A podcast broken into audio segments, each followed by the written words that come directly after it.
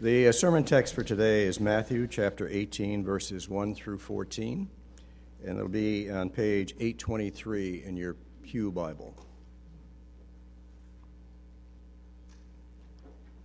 At that time, the disciples came to Jesus, saying, Who is the greatest in the kingdom of heaven? And calling to him a child, he put him in the midst of them and said, Truly I say to you, unless you turn and become like children, you will never enter the kingdom of heaven. Whoever stumbles, whoever humbles himself like this child is the greatest in the kingdom of heaven. Whoever receives one such child in my name receives me, but whoever causes one of these little ones who believe in me to sin, it would be better for him to have a millstone fastened around his neck and to be drowned in the depth of the sea. Woe to the world for temptations to sin! For it is necessary that temptations come, but woe to the one by whom the temptation comes. And if your hand or your foot causes you to sin, cut it off and throw it away. It is better for you to enter life crippled or lame than with two hands or two feet to be thrown into the eternal fire. And if your eye causes you to sin, tear it out and throw it away. It is better for you to enter life with one eye than with two eyes to be thrown into the hell of fire. See that you do not despise one of these little ones, for I tell you that in heaven their, their angels always see the face of my Father who is in heaven. What do you think? If a man has a hundred sheep and one of them goes astray, does he not leave the ninety nine on the mountain and go in search of the one that went astray? And if he finds it, Truly I say to you, he rejoices over it more than over the 99 that never went astray. So it is not the will of my Father who is in heaven. So is it it is not the will of my Father in, in, who is in heaven that one of these little ones should perish. The grass withers, the flower fades, but the word of our God will stand forever.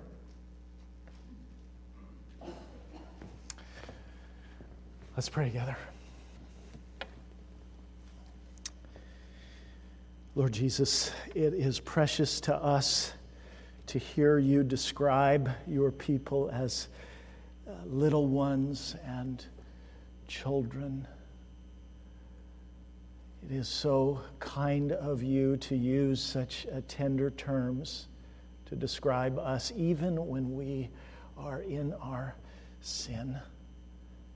And that wonder of your grace to us is a great comfort to us as we now look at this passage and, and think together about the, the teaching that you uh, offer us here about, about sin and, and what you want our relationship with sin to be like and what you don't want it to be like and we would not have the strength in ourselves to, to be honest about these things unless we knew that you loved us and were tenderhearted and kind toward us. So we thank you for strengthening us here at the front end.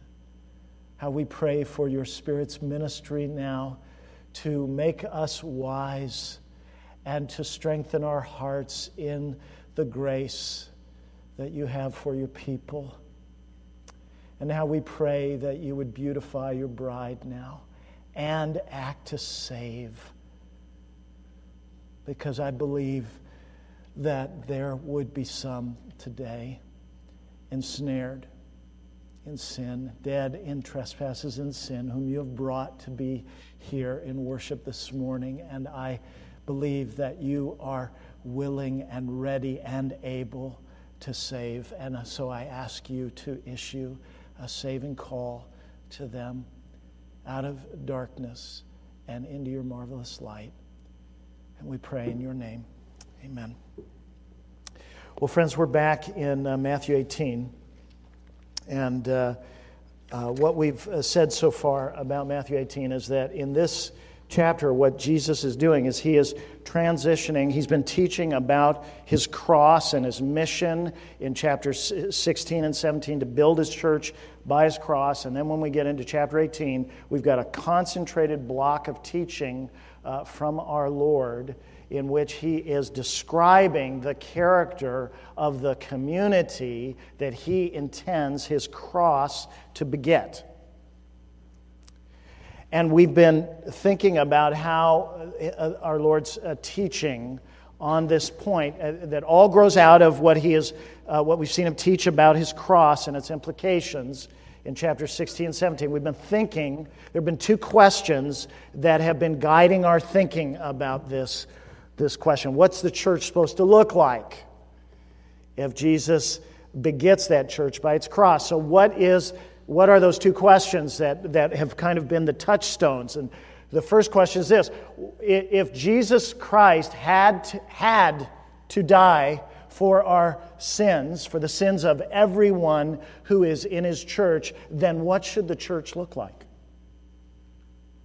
If everyone who is in the church that Jesus builds is somebody for whom the cross is an absolute, inescapable necessity, then what is that going what are the implications of that for what the church looks like? And the second question is related to it, but different, and that is what is the church supposed to look like? Not only, if not only did Jesus have to die for the sins of those called into the church, but if he wanted to. Those questions change the way we think about the inside of the church. And the first answer we saw Jesus give uh, t- two weeks ago, or three weeks ago, from uh, verses 1 and 4. And then we had a sidebar in Galatians 5. But remember, I told you we never left Matthew 18. The first answer we saw is that in building his church by his cross, Jesus means to free us from our pride for love. And then this morning, uh, as we look at verses 5 through 14, what we're going to see is that Jesus declares that, that the church he builds by his cross will be defined by a passion, a rising and widening passion for the pursuit of holiness. And so, friends, to the extent that our hearts are gripped uh, by the, the, those two great gospel facts, right? That Jesus had to die for our sins number one. And number two, that he wanted to. To the extent that our hearts are gripped by those two gospel facts, guess what's going to happen according to Jesus? Our lives are going to be increasingly defined by taking Jesus' side in opposition against our sin. But we do that in hope and in gratitude.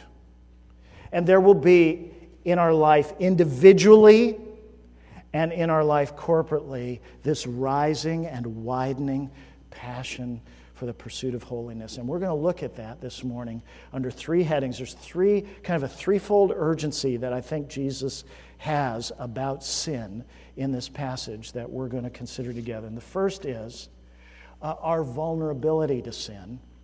And the second is sin's gravity. And the third is sin's vulnerability. So, our vulnerability to sin, sin's uh, true gravity, and then uh, sin's vulnerability.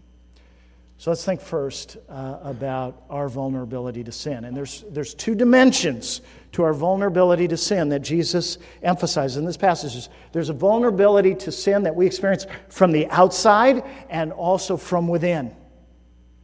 And, friends, Jesus Christ wants us to know and to understand and to feel our vulnerability to sin this morning. Notice who he's talking to here. He is speaking to his disciples, which means that all of his warnings here, all of his exhortations here, are aimed at people inside the church. Okay? So, Think first about our vulnerability from the outside. Friends, Jesus Christ knows and understands our vulnerabilities to sin better than we do. Do you believe that? I mean, do you believe that, honestly? Or when you read this passage, I mean, when, when, when his words were ringing in your ears, did you think, well, that's a little bit of an overstatement? Friends, He knows your vulnerability to sin better than you do. And the call of this passage, the call of Jesus Christ through this passage is trust Him, don't trust yourself. Trust His evaluation, don't trust yourself. Don't, don't, don't rest in your assessment of your vulnerability to sin, rest in His. And so the first thing He emphasizes is that we are vulnerable uh, to sin from the outside. And what, what do I mean by that? Well, what I mean by that is that Jesus is very realistic here. He describes that there are influences and that there are temptations that originate and impinge upon us from the outside. Look at verse 6. Whoever causes one of these little ones who believe in me to sin. In other words, there's somebody out there, outside of the disciple. The disciple is the little one, this term of endearment that Jesus uses. Whoever causes the little one, uh, one of these little ones, to, who believe in me to sin, it would be better for him to have a great millstone fastened around his neck and to be drowned in the depth of the sea. And then he continues with the same idea in verse 7. Woe, look at the way Jesus thinks about the world. Woe to the world for temptations to sin for it is necessary that temptations come, but woe to the one by whom the temptation comes. You see what Jesus is doing? He's saying to his disciples, he's giving them a dose of reality. He's giving them wisdom about the world, that it is not a spiritually neutral or safe environment. There are temptations in the world, influences in the world that impinge upon the disciples, to which the disciples, his disciples, are vulnerable. Do you see that? to which they're vulnerable. And it's very helpful to see that Jesus does not have a vision for his disciples of living, retreating from the world. This is very important to see this. Because this is, this is how, so often how, how Christians think about the world. They think, okay, the world's full of temptations, therefore it must be God's will for me to withdraw from the world. And that is not what Jesus says here. There is no vision here of a disciple bubble. Do you see that? What Jesus wants to do is to make us wise about the world. He doesn't want us to retreat because of our vulnerability to sin. He wants us to walk wisely in the world. So that when Jesus says that it is necessary that temptations come, he is saying not that sin is inevitable. He is saying that temptation in this fallen world is inescapable. It's inescapable. And Jesus knew that from his own experience, right? It is necessary, verse 7. Jesus knew this necessity from his own experience because he was tempted in all ways, right? The writer of the Hebrews says, yet without sin, but never succumbed to sin. It is necessary that temptation, temptations come. He knew that. And his logic runs in this way that if this is the inescapable reality of the world, then his disciples, us, we must be equipped with wisdom. But not only wisdom, Jesus does something so amazing uh, in this passage. He, he talks to us straight about the world. This is one of the reasons why I believe the Bible. It's because it's so realistic. It's so true. Listen, you can drive down I 4 just between Orange Camp Road exit and Saxon Boulevard, and you can know just from the billboards that the world is full of temptations. It's not safe on the freeway, friends. You can look in the mirror and see your own heart and know your vulnerability to sin. If you have your eyes open in this world, you know that the world is full of temptations. But Jesus doesn't just leave us there with that wisdom. He makes three astonishing pledges to us in this passage. He gives these amazing promises to us. This is how he starts, friends. First, he promises his affection to us in our vulnerability to sin. Do you see that? Look at the terms of endearment that he uses to describe us. Verse 5 one such child. right? He's talking about even, even an individual disciple, one such child. And he's just, as we saw a couple of weeks ago in verses 1 through 4, he's commending those who are childlike as his disciples. One such child. And then again in verses 6 and 10, he speaks of his disciples as one of these little ones. These are tender descriptions. You see that? And they're all the more wonderful because in each case they apply, Jesus applies them in a description that assumes that those little ones have succumbed to sin.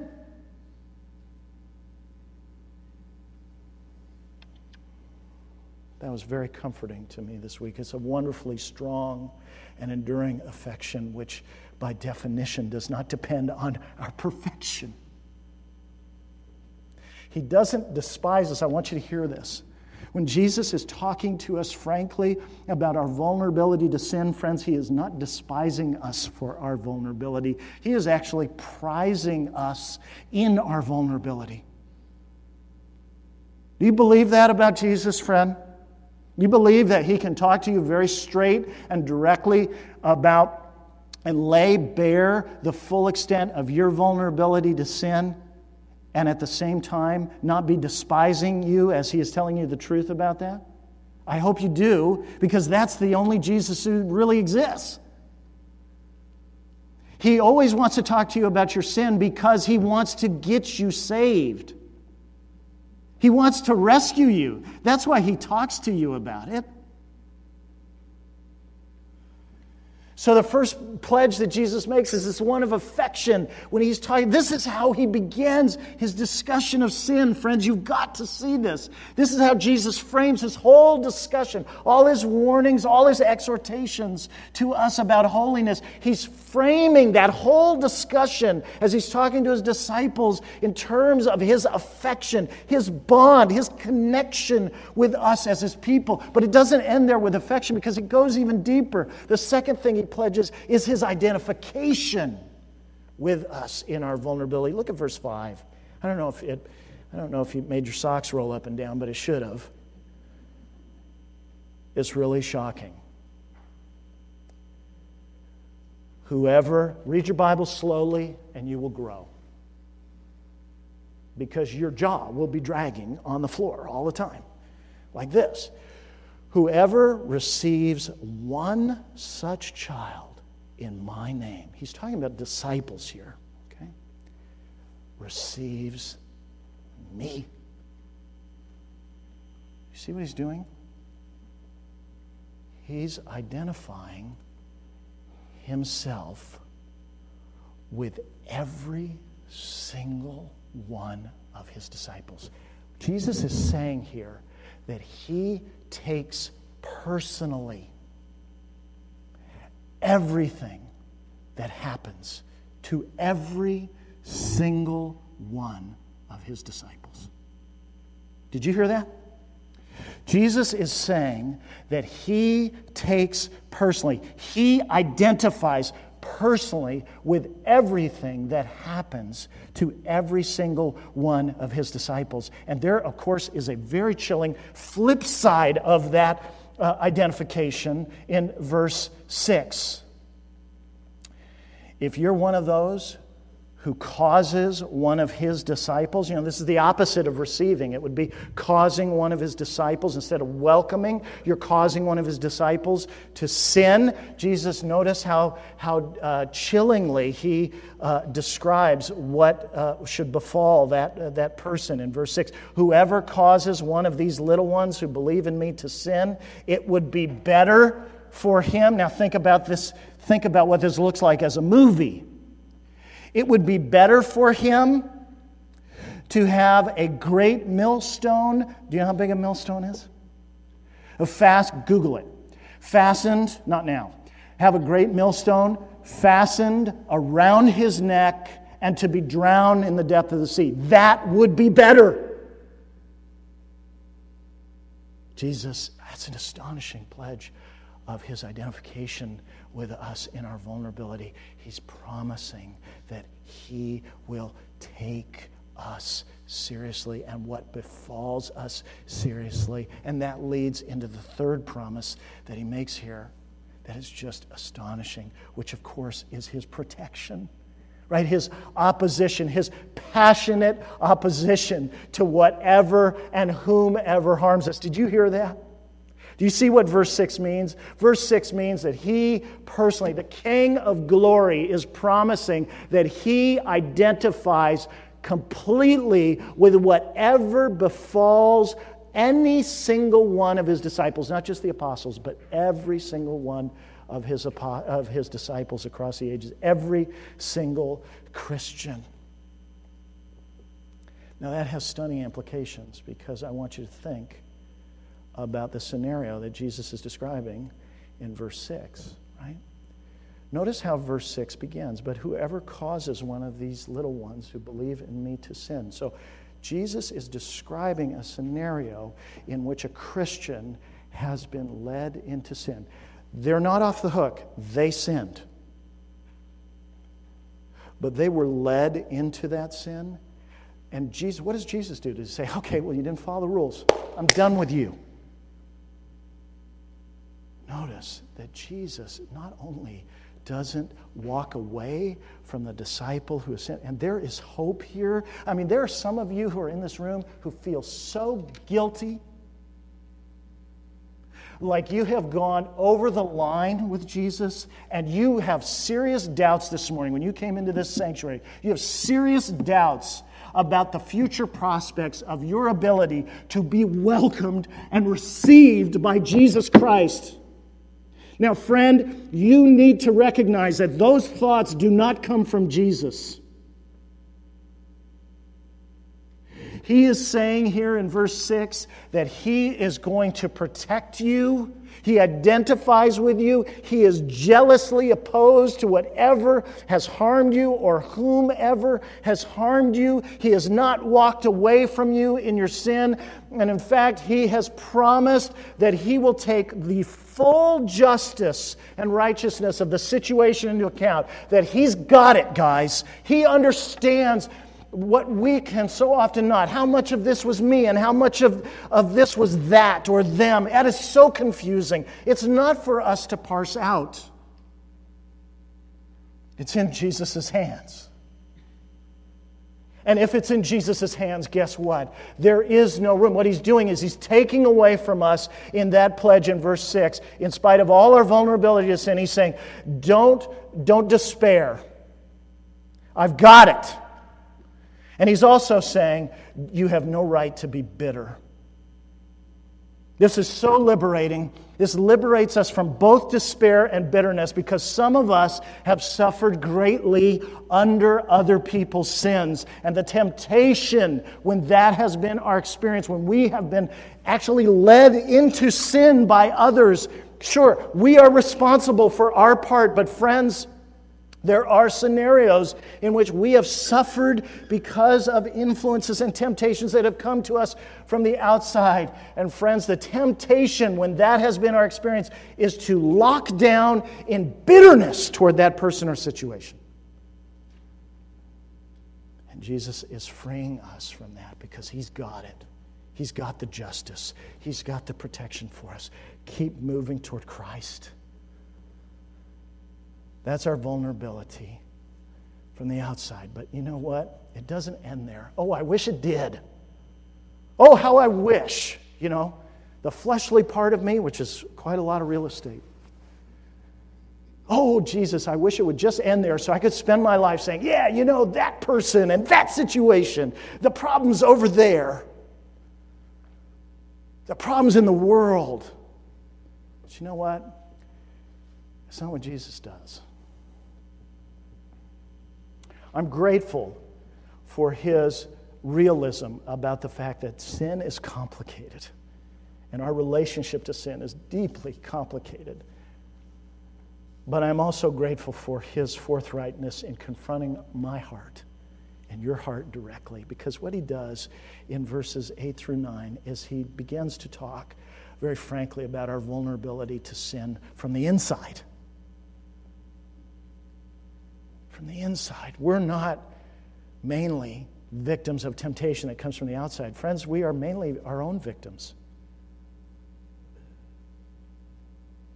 And that's where Jesus turns in verses 8 through 9. Listen to him again. If your hand or your foot causes you to sin, you see, now it's gotten personal. Not, not personal in the sense of us being victims, which is what he was talking about before, but now in the sense of us being, being the perpetrators, we being the ones that the temptation to sin that we succumb to comes from within us. Saying, if your hand or your foot causes you to sin, cut it off and throw it away. It is better for you to enter life crippled or lame than with two hands or two feet to be thrown into the eternal fire. And if your eye causes you to sin, tear it out and throw it away. It is better for you to enter life with one eye than with two eyes to be thrown into the hell of fire. Friends, Jesus wants you to feel, to know, and to understand that your greatest vulnerability to sin is not found outside of you, but inside of you. This is why, if you have a strategy in life where you think that the way to pursue holiness is to just set up this electrified fence that keeps the culture at bay, you're naive. Because no matter where you place that fence, guess what? You're always inside of it. And what's inside of you is your heart, friend. Your heart is the problem. Not the movies, not the billboards. Those are not the problem. It's your heart. It's your heart. And Jesus wants us to be realistic about that. You see, what he's doing is he's, he's in talking to us about sin. See, what we want to do is we want to be crusaders. We want to be self righteous crusaders against other people's sin. Oh, that feels great. It's just not real. No, what he wants us to be is repentant infantrymen against our own sin. The greatest thing that befalls us befalls us from the inside, and we are the greatest obstacles, obstacles to our own personal holiness. And friends, you'll never, ever, ever be able to face the reality of that apart from those three pledges that we talked about. That Jesus has, he frames everything that he ever says about sin to his people in terms of those three pledges his affection, his identification with us and his jealous protection of us. That that that you keep those things in mind and before you that those those are what shape jesus' teaching about sin and warnings about sin. Friends then you will be safe at, enough to be able to face the reality of your own sin from within. If you don't believe those things about the gospel, you will never be honest about the ways in which you are personally vulnerable and, and, and even succumbing to sin in your own life. So that's the first big theme that Jesus addresses, which is our vulnerability to sin. But the second one that he deals with is sin's true gravity. And this is a very important thing for us because I do think that I do think that in general we are naive about this. And we're very much in a spiritual sense like those people who buy the baby alligator or the baby python and think, and we imagine, I don't know where we get this. It doesn't come from truth that we can keep it in the bathtub for a while. But you know, those fangs grow and it gets hungry. Now, we have to face, when we're talking about sin's true gravity, there are a lot of opinions, if we're honest about it, there's a lot of opinions in our uh, brains and hearts that assess the gravity of sin. Some of those opinions come from our culture, and we're exposed to them in movies and in books and on the news and in the newspaper about what sin is and whether it's really important or serious, whether it's even a relevant category. Some of it comes from our own self justifying hearts, some of it comes uh, through the influence of relationships that we've had. And it's a real mishmash in our lives. Some of it comes from our own history because there have been certain sins that in certain seasons or certain temptations in certain seasons of our lives that we have not been particularly vulnerable to. And so we just assume that tomorrow will always be like yesterday. Friends, all of those are very dangerous places to be because there's only one person whose opinion about the true gravity of sin matters. It's Jesus Christ. It's only his qualifications. He's the only one who's qualified to talk to us about the true gravity of sin. And so, what he's calling his disciples to do uh, here in this situation that Matthew's recording in, eight, in Matthew 18, and then what he's calling each of us to do by the Spirit as his people today is to trust him and his evaluation of sin's true gravity more than we trust ourselves or any other possible source or opinion. Now, that's very radical, because that means you're going to go against the grain, even often, of your own conscience. The issue here is the same as the issue with respect to our vulnerability. Jesus Christ knows and understands sin's true ga- gravity better than we do. And you either agree with that and live according to that, or you disagree with that. What is sin anyway? Well, sin is an offense against the majesty of God committed by men. Who are we? If that's, if, that's a, if that's a working definition of sin, Romans 3.23, right? For all have sinned and fall short of the glory of God. That what's implicated in every sin is the glory of God. It is some act or omission by a human being made in the image of God that, that um, that despises or disregards or belittles God's true glory. And what that means is that God Himself is always the offended party in any sin. He is the most aggrieved party. And that means, friends, that it is never the place of men to tell God what He ought to think or feel about sin. He's the injured party.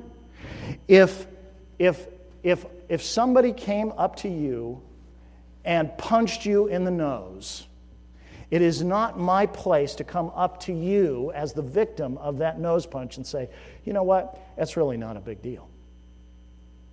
I might get punched in the nose if I said that to you. And of course, that's very obvious. Why? Because you're the injured party. And yet, we spend so much energy second guessing God and telling God through our indifference or our disregard of His word or our, our unspoken sense, you know, that's kind of overkill there.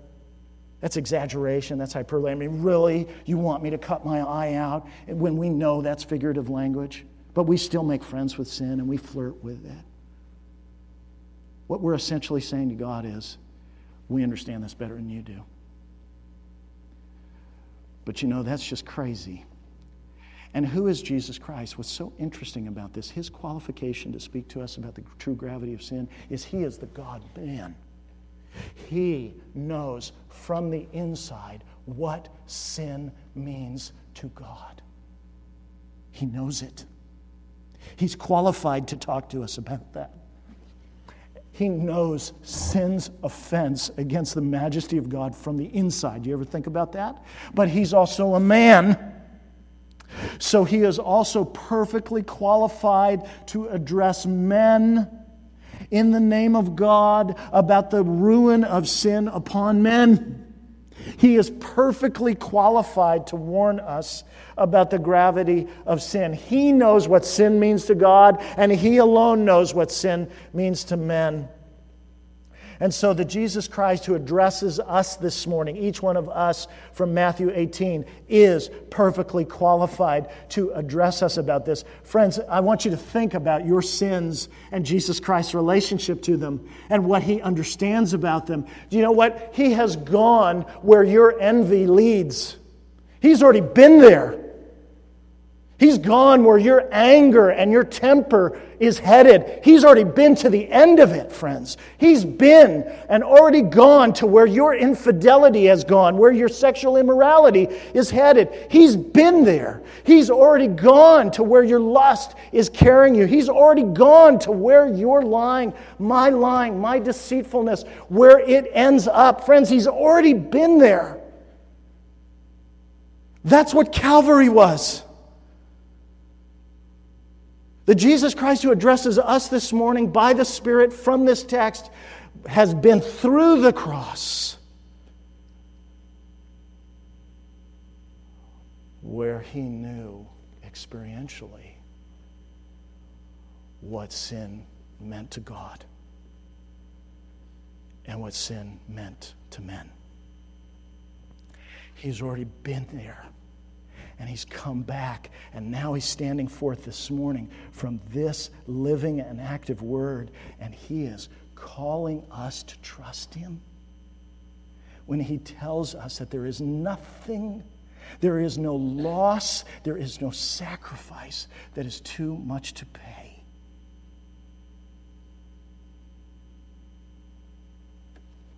He understands it better than we do. How does he measure it? He measures sin's gravity. The way we know how he thinks about its gravity is by listening very carefully to what he tells us to do in response to sin. And it's a very hostile posture. Do you see that? He wants us to, to adopt a posture of hostility to the sin in our lives. Don't let that get muted out by the figurative parts of the language in verses 8 and 9. And if your hand or your foot causes you to sin, cut it off and throw it away. In other words, take sin so seriously. Now, he's not telling you to amputate your hand or your foot, but he is saying treat sin like it's deadly, like no amount of it is safe, like it can't be managed. Don't treat sin like it can be managed. Don't treat it like it's safe. No amount of it is safe. And there, there is no amount of it that's safe, and there is no type of sin that's safe. Right? Do you see that? I mean, sure, with a hand and the foot, you think, okay, I could get a lot of trouble. I could murder people with my hands or my feet. Right? I could steal stuff with my hands or my feet. Yeah, okay, well, I don't do any of that. I'm just, uh, you know, I'm actually a pretty good person. I don't ever hit anybody, I, I don't go to bad places. But you notice how he talks about the eye in verse 9? The eye is the lamp of the body. That does not mean that's where the light comes from. What that means is that the eye and where the eye goes reveals what's inside. The eye is the window to the heart. And you know what's so chilling about verse 9? Verse 9 says that there is a path to hell that somebody who outwardly, outwardly looks like a good person can be on. Because with your eye, you can lust. With your eye, you can covet. With your eye, you can harbor bitterness and hatred that you never act on outside your own thought life and your own heart. And no one would ever know it except God.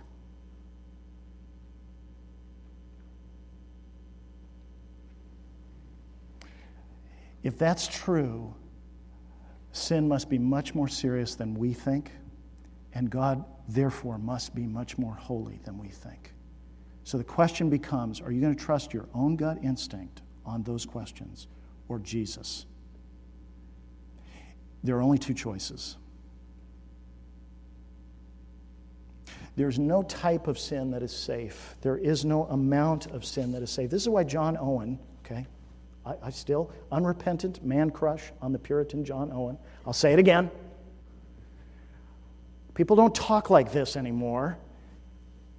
He says it very simply be killing sin or it will be killing you. It's very simple. It's a predator. We know this from what the Lord has said. What the Lord has said to Adam, what the Lord has said to Cain be killing sin or it will be killing you. There's nothing romantic or sympathetic about it. I kept trying to think this week about illustrations. How do I, what, what are the illustrations? I mean, I, am right here with you. I am so spiritually naive about this. You know, there's certain sins, besetting sins, that I work on, that I pay attention to, that I have gotten into trouble with over and over and over again, that grieve me, that grieve the Lord, and I, I go after them. Well, there's vast territories of things that I don't go after. And there's a naivete that I have to repent of that is really foolish and very dangerous. And I kept trying to think this week how do I illustrate this? And you know, what kept coming to mind is that, you know, what kind of relationship does a harbor seal? What, I mean, what's the relationship potential? Let's say you're a harbor seal and you meet a great white shark. What's the upside relational potential there? Well, for the shark, great. Do you know sin is far more deadly than a great white shark is to a harbor seal? We don't believe it. Forgive us, Lord. We, we don't believe that at the foot of the cross, friends. Forgive us, Lord.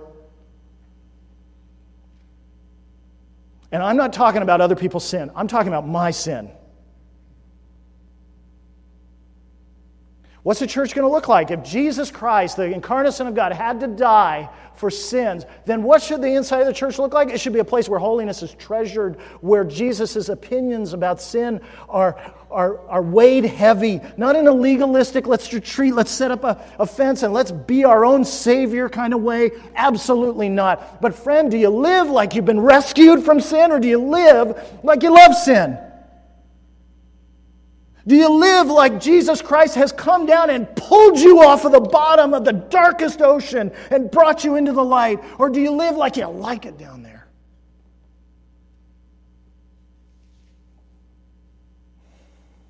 Sin is a predator, and the problem is it doesn't often look that way to us. It doesn't often sound that way to us. But, friends, make no mistake, it's always aiming at something way bigger than we realize. sin is always going to lie to us about three things it's going to lie to us about its true size, it's going to lie to us about its badness, and it's always going to lie to us about God's goodness. Always. Three lies. Sin will always lie to us about its true size. And you know this from your own experience. I mean, think about it, and you know it from the Bible. Do you think David, when he was walking on the, on the roof of the palace in the afternoon, do you think he was thinking, wow, I think that I, I shouldn't look at Bathsheba bathing because I will, there will be murder in my household, I will lose uh, sons, there will be a coup do you think that's what he thought? Do you think sin was planning that? Of course it was. David was naive. Think about the 9 11 hijacker, Muhammad Atta, who was the lead hijacker. One day he walks into a hardware store and he buys a box cutter, which can go through security. The next day, he buys an airline ticket. Now, to the outward eye, nothing extraordinary. But he knew what his purpose was, correct? Friends, sin is always going to aim at the utmost, not content simply with anything less or short of than the complete ruination of your relationship with God, where it wants you to end up, and it will work toward this goal in any way that it can. It is your utter ruination. You're being thrown into the hell of fire. That's what sin's goal is. And I'm not just talking about sexual sin. I'm not just talking about pornography here. I'm not just talking about sexual immorality. Friends, I'm talking about things as seemingly safe as envy and lying and stealing. Because you know, Judas, do you think Judas was thinking when he started to pilfer coins out of the money box and the disciples? The, you know, because he was the treasurer of the disciples. And John tells us in John chapter 12 that, that Judas was a pilferer, that he stole money out of the money box. Do you think Jesus, I mean, do you think Judas was thinking as he started to take those first coins that, oh, this is going to lead to my betrayal of the incarnate Son of God in his crucifixion? Of course not. Why not? Because sin was always lying about its true size to Judas. So don't let sin lie about its true size to you, friends. Don't do that. It's never just a spark. You know, there's a forest fire in every spark if you're not careful. And if you don't respect the danger of a single spark, you will find yourself in the midst of a forest fire. Take it seriously. Sin will always lie to us about its badness just like the serpent did to Eve in Genesis 3. It's not that bad. Not that big, not that bad. And it will always lie to us about the goodness of God. He's not worth whatever sacrifice you have to pay to not engage in this, to not respond to this temptation. God's not worth it. He can't be trusted. The whole reason you're in this situation is because God's not good. Friends, friends, you have got to fight those lies. Sin's gravity is measured by the hostility that Jesus calls us to show to it. So, are you hostile to the sin in your life or are you reconciled? Is there a DMZ in your, in your soul where you say, okay, well, uh, I'll give over? You've just kind of written off certain areas of your life. Maybe it's envy, maybe it's worry. Those, friends, those things can destroy you. You think your worry is manageable? You think your envy is manageable? You're just going to keep it in a box? You have no idea what that could produce if you don't fight it in the power of the gospel. It could become murder. Friends, be careful. But you know, for all of the hostility that sin has toward us for all of its predatory nature, all of its gravity, and all of our vulnerability sin. Here's the amazing thing in this passage is that Jesus ends by emphasizing sin's vulnerability. And that's our third point. There is so much hope. This is, this is what I love about the gospel. You know, the gospel is the gospel's beauty triumphs in the midst of and not apart from very dark, hard edged reality. The gospel is not fantasy land. The gospel is not the fiction aisle of the universe. The gospel, friends, is the non fiction aisle of the universe. There is rescue. There is vulnerability to sin. Sin, Jesus says very clearly, is vulnerable. This is the whole premise of his ministry, right? Is that sin is vulnerable. It's, it's the foundation of all of Jesus' teaching, it's the foundation of all of his healings, all of his works, his incarnation. Everything about Jesus declares in the name of God that sin is vulnerable. to the gospel's beauty. What is Jesus' name? The angel says to Joseph, You shall call his name Jesus, for he will save his people from their sins. The very beginning of Jesus' ministry is God's announcement that sin will not have the last word or the final say. And Jesus knows that, and he understands the vulnerability of sin. He knows who he is, and he knows what he's come to do, and he understands the vulnerability of sin better than we do, and he knows it's vulnerable to his gospel's beauty. And I believe it's utterly crucial for us to see that Jesus anchors everything he says about sin to his disciples in this illustration he gives in verses 12 and 13. He tells this story, and this story we're going to see over the coming weeks about this shepherd of, who has a hundred sheep and one of them goes astray. This story is a bridge in the flow of Matthew 18.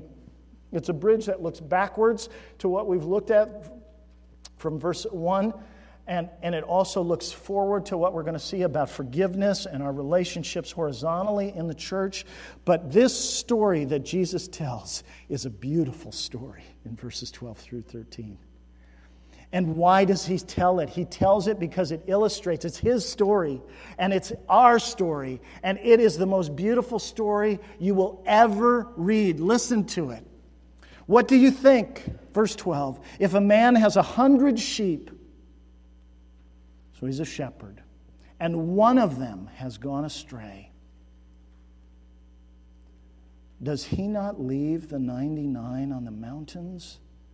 On the mountains. You notice that? So the picture is they're not, the 99 uh, he's rushed off to find the one. He hasn't put the 99 in a fold somewhere. They're not sheltered. That's amazing. I read a commentator whose whole premise of this uh, this week it just drove me bananas. I hate it when they do this kind of stuff. Oh, the reason he left is because he had safely kept the 99 in the fold. Well, then why does it, then the fold is as big as multiple mountains? That doesn't make sense. No, what's happened is this shepherd has noticed, he knows his flock so well, he's noticed that one of them has gone astray. And what does he do? He hightails it after that sheep. And he goes in search of the one that went astray. And if he finds it, truly, I say to you, he rejoices over it more than over the 99 that never went astray. So it is not the will of my Father who is in heaven that one of these little ones should perish. You know, this is the greatest hero story. This is the greatest rescue story. This is the greatest love story you'll ever read because this is Jesus' story, friends. He's telling his own story. He's narrating who he is and what he's come to do and why he's come to do it. Look at how remarkable this shepherd is that Jesus sees here, friends. It is absolutely stunning. And he's anchoring everything he says about sin and its danger and our vulnerability to it in this story. This story is our hope because this story is Jesus describing what he has come to do when only one of the sheep has gone astray. Only one. Each one matters to him. He does not cut his losses and say, Well, I got 99. But he embarks on a rescue mission for which he is willing to risk everything. Do you see that? Willing to risk everything. He leaves the 99 exposed. He's willing to risk everything. He's, he is so opposed to the lostness of even one of the sheep he is unwilling to settle for that lostness, unwilling to settle for that single sheep not being part of the flock. And the reason for the sheep's lostness doesn't matter. It doesn't impede or slow the shepherd down whatsoever that the, that the going astray was the sheep's fault. That doesn't impede the shepherd. I want you to see that. He doesn't say, Well, that's one of my better sheep. I need to go get him. By definition, that's not one of his better sheep. He goes after him. He opposes the lostness of that sheep, and the energy that propels him is not anger. It's not anger, friends. If it was anger, if he was just angry at the sheep, he'd let the sheep die. He wouldn't go after the sheep, but he goes after the sheep. And how's he going to find the wayward sheep? How is this shepherd going to find the sheep? Think about it. What's he going to have to do? He's going to have to become sheepish. He's going to have to think like a sheep. He's going to have to look at the world through the eyes of a sheep. He's going to have to think to the beginning of the sermon. He's going to have to identify with the sheep. And then what's he going to do? Is he just going to airmail in a set of instructions to the sheep for how the sheep can find his own way out? No, what happens is this shepherd who has followed his heart after the sheep and has become sheepish is going to have to follow his heart into his sheep's lostness because that's where the sheep is. He's going to have to enter into the very lostness of that sheep in order to pull that sheep and rescue that sheep out of there. Friends, that's Jesus' story the shepherd, the great shepherd of the. This is the gospel.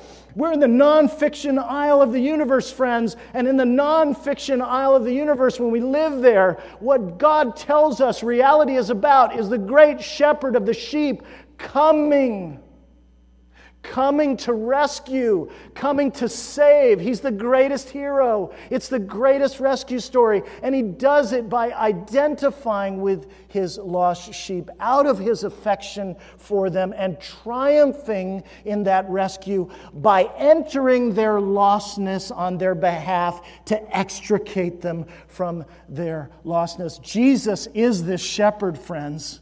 He is the one who has come. He is the one who has spared no expense in the rescue of his sheep to rescue his sheep from their sin and lostness. And friends, we are the sheep that Jesus is talking about here. We are the ones for whom he has spent everything to deliver us. we are the ones upon whom he set his affection. We are the ones whose lostness he was willing to identify himself with completely. We are the ones he followed his heart after. Now, friends, we have to fight sin and we have to show hostility to sin. How and why should you do it? With that true story. Because you know what every temptation is? All temptation is narration.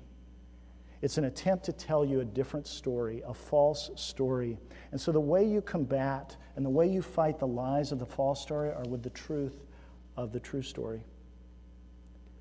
You've got to remember the story you're actually in, brothers and sisters. You have to keep telling yourself that you, in the gospel, sin will tell you that the gospel is the fiction aisle of the universe, but you tell sin to stick it. Because the gospel is the nonfiction aisle of the universe, and temptation is the fiction aisle.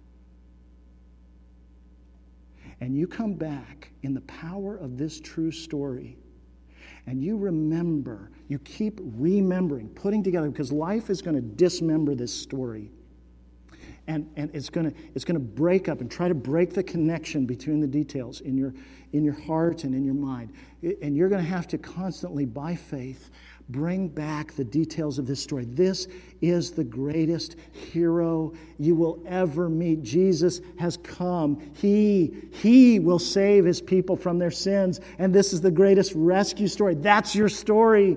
And this is the greatest love story because you're his people. You belong to him. He set his affection upon you, he's identified with you. Friends, why would you ever go back to the wilderness and the wolves if that shepherd had come for you? And pulled you out of that dangerous place. Why, why would the very things that cost this shepherd everything ever be attractive to you? The only way they ever can is if you forget them. So keep remembering this story. We belong to Him and He belongs to us. He is ours and we are His. And He takes us as His own, even when He finds us in our sin. And friends, sin will fall to the beauty of that story. Trust Him. Let's pray. Lord, thank you.